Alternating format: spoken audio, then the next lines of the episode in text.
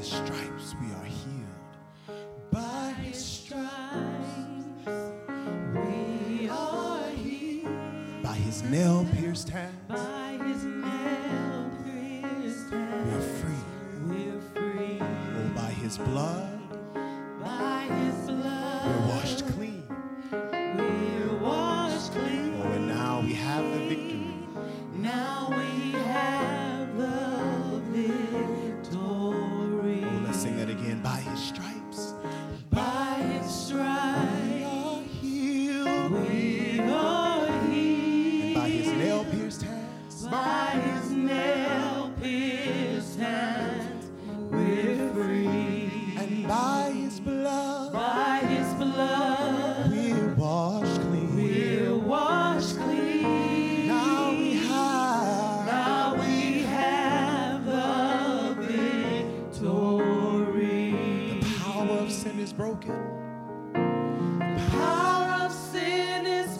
Jesus overcame it all. Jesus overcame it all. He has won our freedom. He has won our freedom. Jesus has won it all.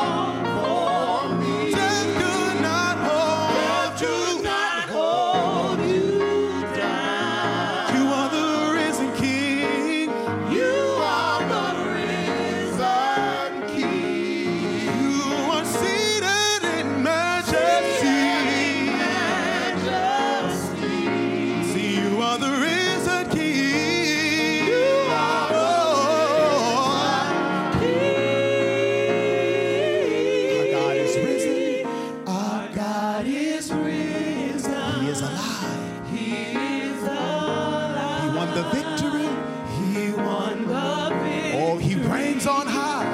He reigns on high. Our God is risen. Our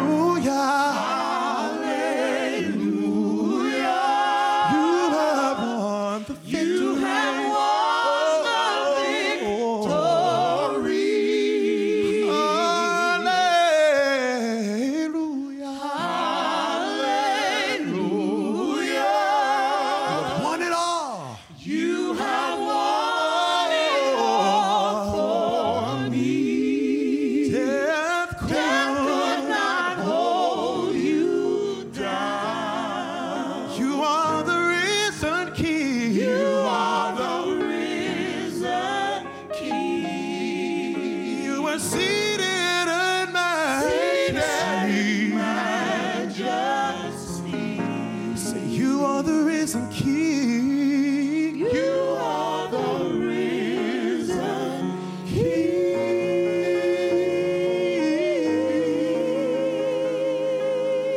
Oh, praise to the risen King. What's made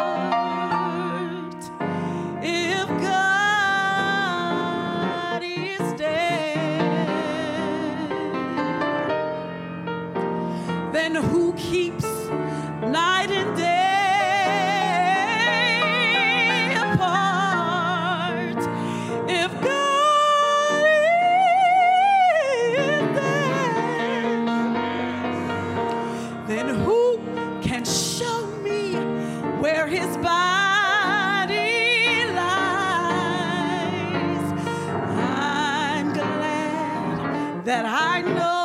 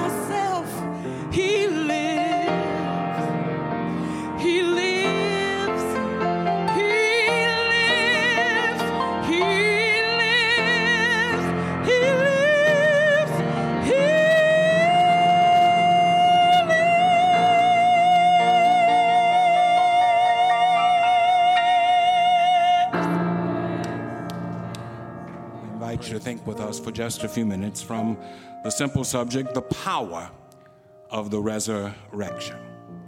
The power of the resurrection. It is entirely appropriate that a heavy emphasis of our faith and our message is fixed on the cross fixed on the suffering that Jesus endured on Friday. Most of the songs that we sing center around the cross. Most of what we preach centers around the cross. We talk about the nails that pierced his hands and his feet, the thorns that were pressed into his skull them puncturing him in the side until blood and water gushed out. Surely we need to know about the cross. We need to remember and cherish the cross of Christ. But we also need to remember that as provisional, as poignant, as pronounced as the cross is, the cross is not the climax of the story. Today is Resurrection Sunday, and throughout Christendom, around the world, a singular cry goes forth There is an empty tomb. They laid Jesus' battered, bludgeoned, broken body in the grave on Friday, but today there's an empty tomb. Our hope is renewed. Our joy is secured because there is an empty tomb. Our battle is fought. Our victory is won because there is an empty tomb. Flagging faith has been revived. Tears of sorrow have been replaced with tears of delight because there is an empty tomb. I say this all the time at Shiloh. The true symbol of the church is not the cross, but it's an empty tomb. For if he had died on Friday, and not been raised on Sunday, we would still be lost in our sin. The empty tomb is our battle cry. We aren't only commanded to tell people that he died, but we're commissioned to declare, like Peter on the day of Pentecost, that God has made this Jesus, whom you crucified, both Lord and Christ. The empty tomb is our blessed assurance, for Peter has also told us through him we believe in God who raised him from the dead and glorified him. And so our faith and hope are in God. The empty tomb is our opportunity to start over again. The empty tomb is our chance to enjoy a new and better life than the one we knew when Jesus was not at the center. That's what today is about. The resurrection is the foundation of our faith.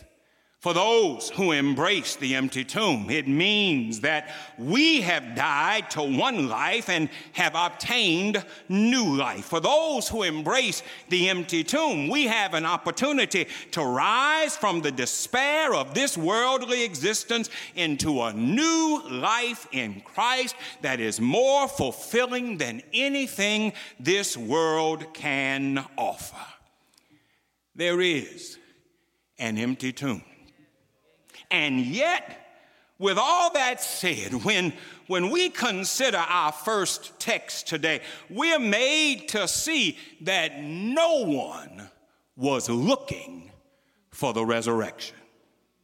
We witness Mary Magdalene's discovery of the resurrection, but it should be noted that she did not go to the tomb anticipating resurrection. According to the gospel account, she and several women had gone to the tomb to complete the hasty burial of Jesus that was started on Friday. And John records how distraught Mary was when she arrived at the tomb and saw that the stone had been rolled away and Jesus' body was not there. Even more distressing for me is the fact that, according to John, no one else had bothered to go to the tomb at all. Jesus had 11 living disciples, but none of them were anticipating his resurrection. And it suggests to me that no one took his word seriously. He had talked about this hour. He said early in his ministry, Destroy this temple, and I will raise it again in three days. After the transfiguration, he told Peter, James, and John not to speak of what they had seen until after he had been raised from the dead. In Caesarea Philippi, shortly after Peter's confession that Jesus was the Christ, he explained to his disciples that he would go to Jerusalem and suffer many things things at the hands of the elders, chief priests, and teachers of the law, and that he must be killed and on the third day raised to life. If they had really believed what Jesus said, there should have been a crowd at the tomb this morning. My brothers and sisters, it's sad when Christians stop looking for a risen Savior. There are a lot of people who are tuning in to worship experiences around the world today. But I wonder how many are looking for the Savior. Some will pass through this live stream for a minute to make their loved ones happy, but they're really not looking for a risen Savior. And if you aren't here to meet Jesus, you're here for the wrong reason. If you aren't saying from Bedside Baptist this morning, thank you, Lord for being good to me, then you're here for the wrong reason. If you aren't praising God from whom all blessings flow, you're here for the wrong reason. Mary went out there with something natural on her mind, but when she got there, she found that something supernatural had taken place. Matthew says that there was a violent earthquake. It wasn't a natural occurrence, it was caused by a visitation of the angel of the Lord.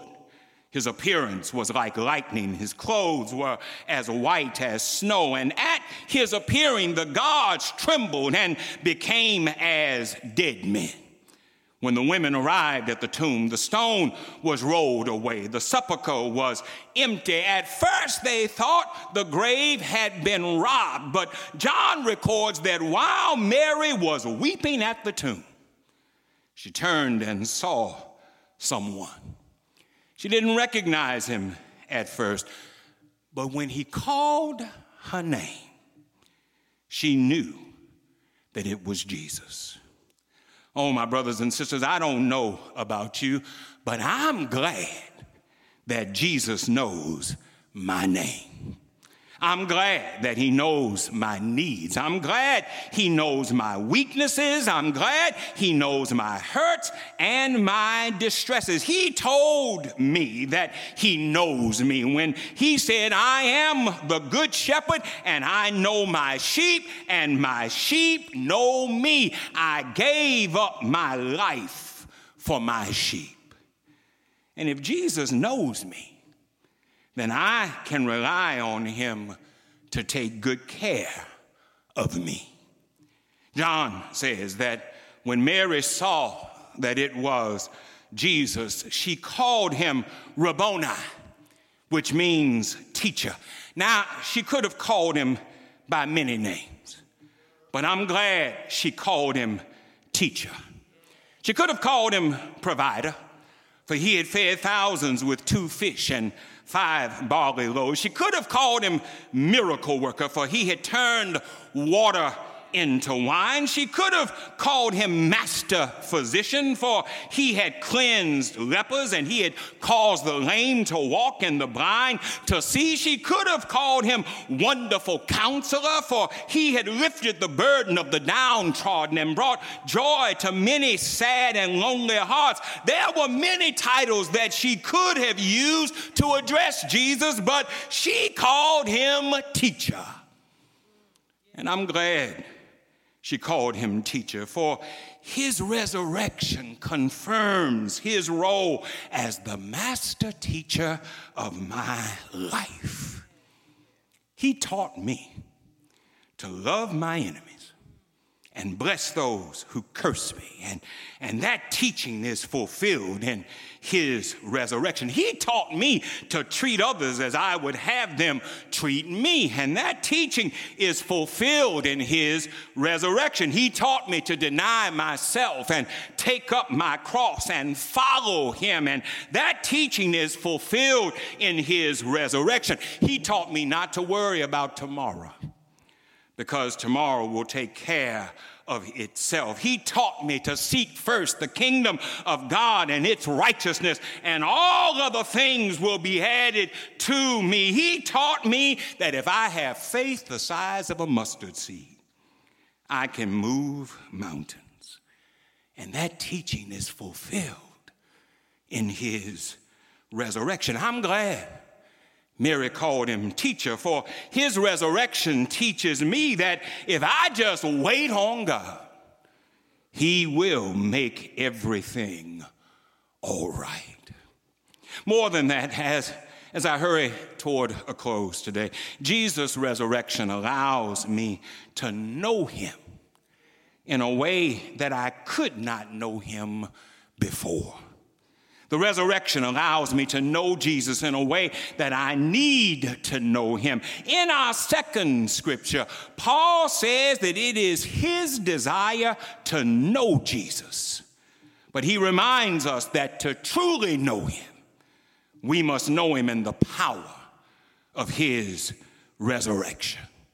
Writing to the church at Philippi, as Paul contemplates the status of his own life, he offers a powerful testimony. He says, I've reached the point in my journey where the only thing that matters is that I know Jesus and that I know him in the power of his resurrection. There were times, he says, that I could have boasted in a whole lot of stuff. I, I boasted in my Jewish religion and culture because I was a Pharisee among Pharisees. There were times when I boasted in my education because I sat at the feet of Gamaliel. There were times when I boasted in my zeal for persecuting the church. But since I met Jesus for myself, I've learned that my relationship with Him is the only thing worth boasting about. I just want to know Him better. And part of knowing Him is knowing the power that raised Him from the dead. My brothers and sisters, on this resurrection Sunday, I want the same thing that Paul wanted. I want to know Jesus better. I want to know the power that raised him from the dead because that power does some wonderful things for me. Resurrection power redefines my life. Outside of Jesus, I'm a sinner with no hope of salvation. Outside of Jesus, I'm not fit to live nor worthy to die. But it's the resurrection that redefines me. The resurrection shifts me into a new classification. Oh, I'm still a sinner, but I'm a sinner saved by grace.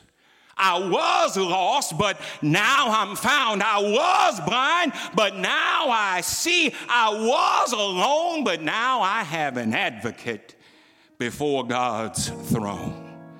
Resurrection power redefines me. Then, more than that, resurrection power resets my agenda. Because I've yielded to the power of the resurrection, I don't live for me anymore but I live for him. His purpose is my purpose. His mind is my mind. His heart is my heart. His concern is my concern. When we experience resurrection power, it lifts us out of the morass of selfishness that causes us to set our affections on ourselves. And we see Christ and we want to be more and more like Him. Resurrection power redefines. Resurrection power resets. And finally, resurrection power redirects my future. Without the resurrection, my future is bleak.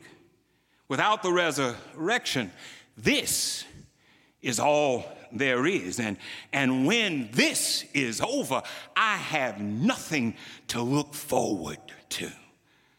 But because He lives, I have a different future. Because he lives. I have a different expectation. When this life is over, I have a place that He has prepared for me where I will be with Him forever. In that place, there's no more crying. In that place, there's no more heartache. In that place, there's no more sorrow. There's no more disappointment. There's no more wondering. I shall know him as he knows me. I shall bask in the light of his countenance. Church, the power of the resurrection is that it teaches us that if we can survive Friday, we can look forward to Sunday morning. Somebody's in a Friday today, but hold on a little while longer. After the Friday of defeat, there's the Sunday morning of glorious victory. After the Friday of despair, there's the Sunday morning of hope fulfilled. After the Friday of shedding many tears, there's the Sunday morning when all tears are wiped away. I want to know him in the power of his resurrection. For the declaration today is that he lives. He lives. He lives. He lives. He lives.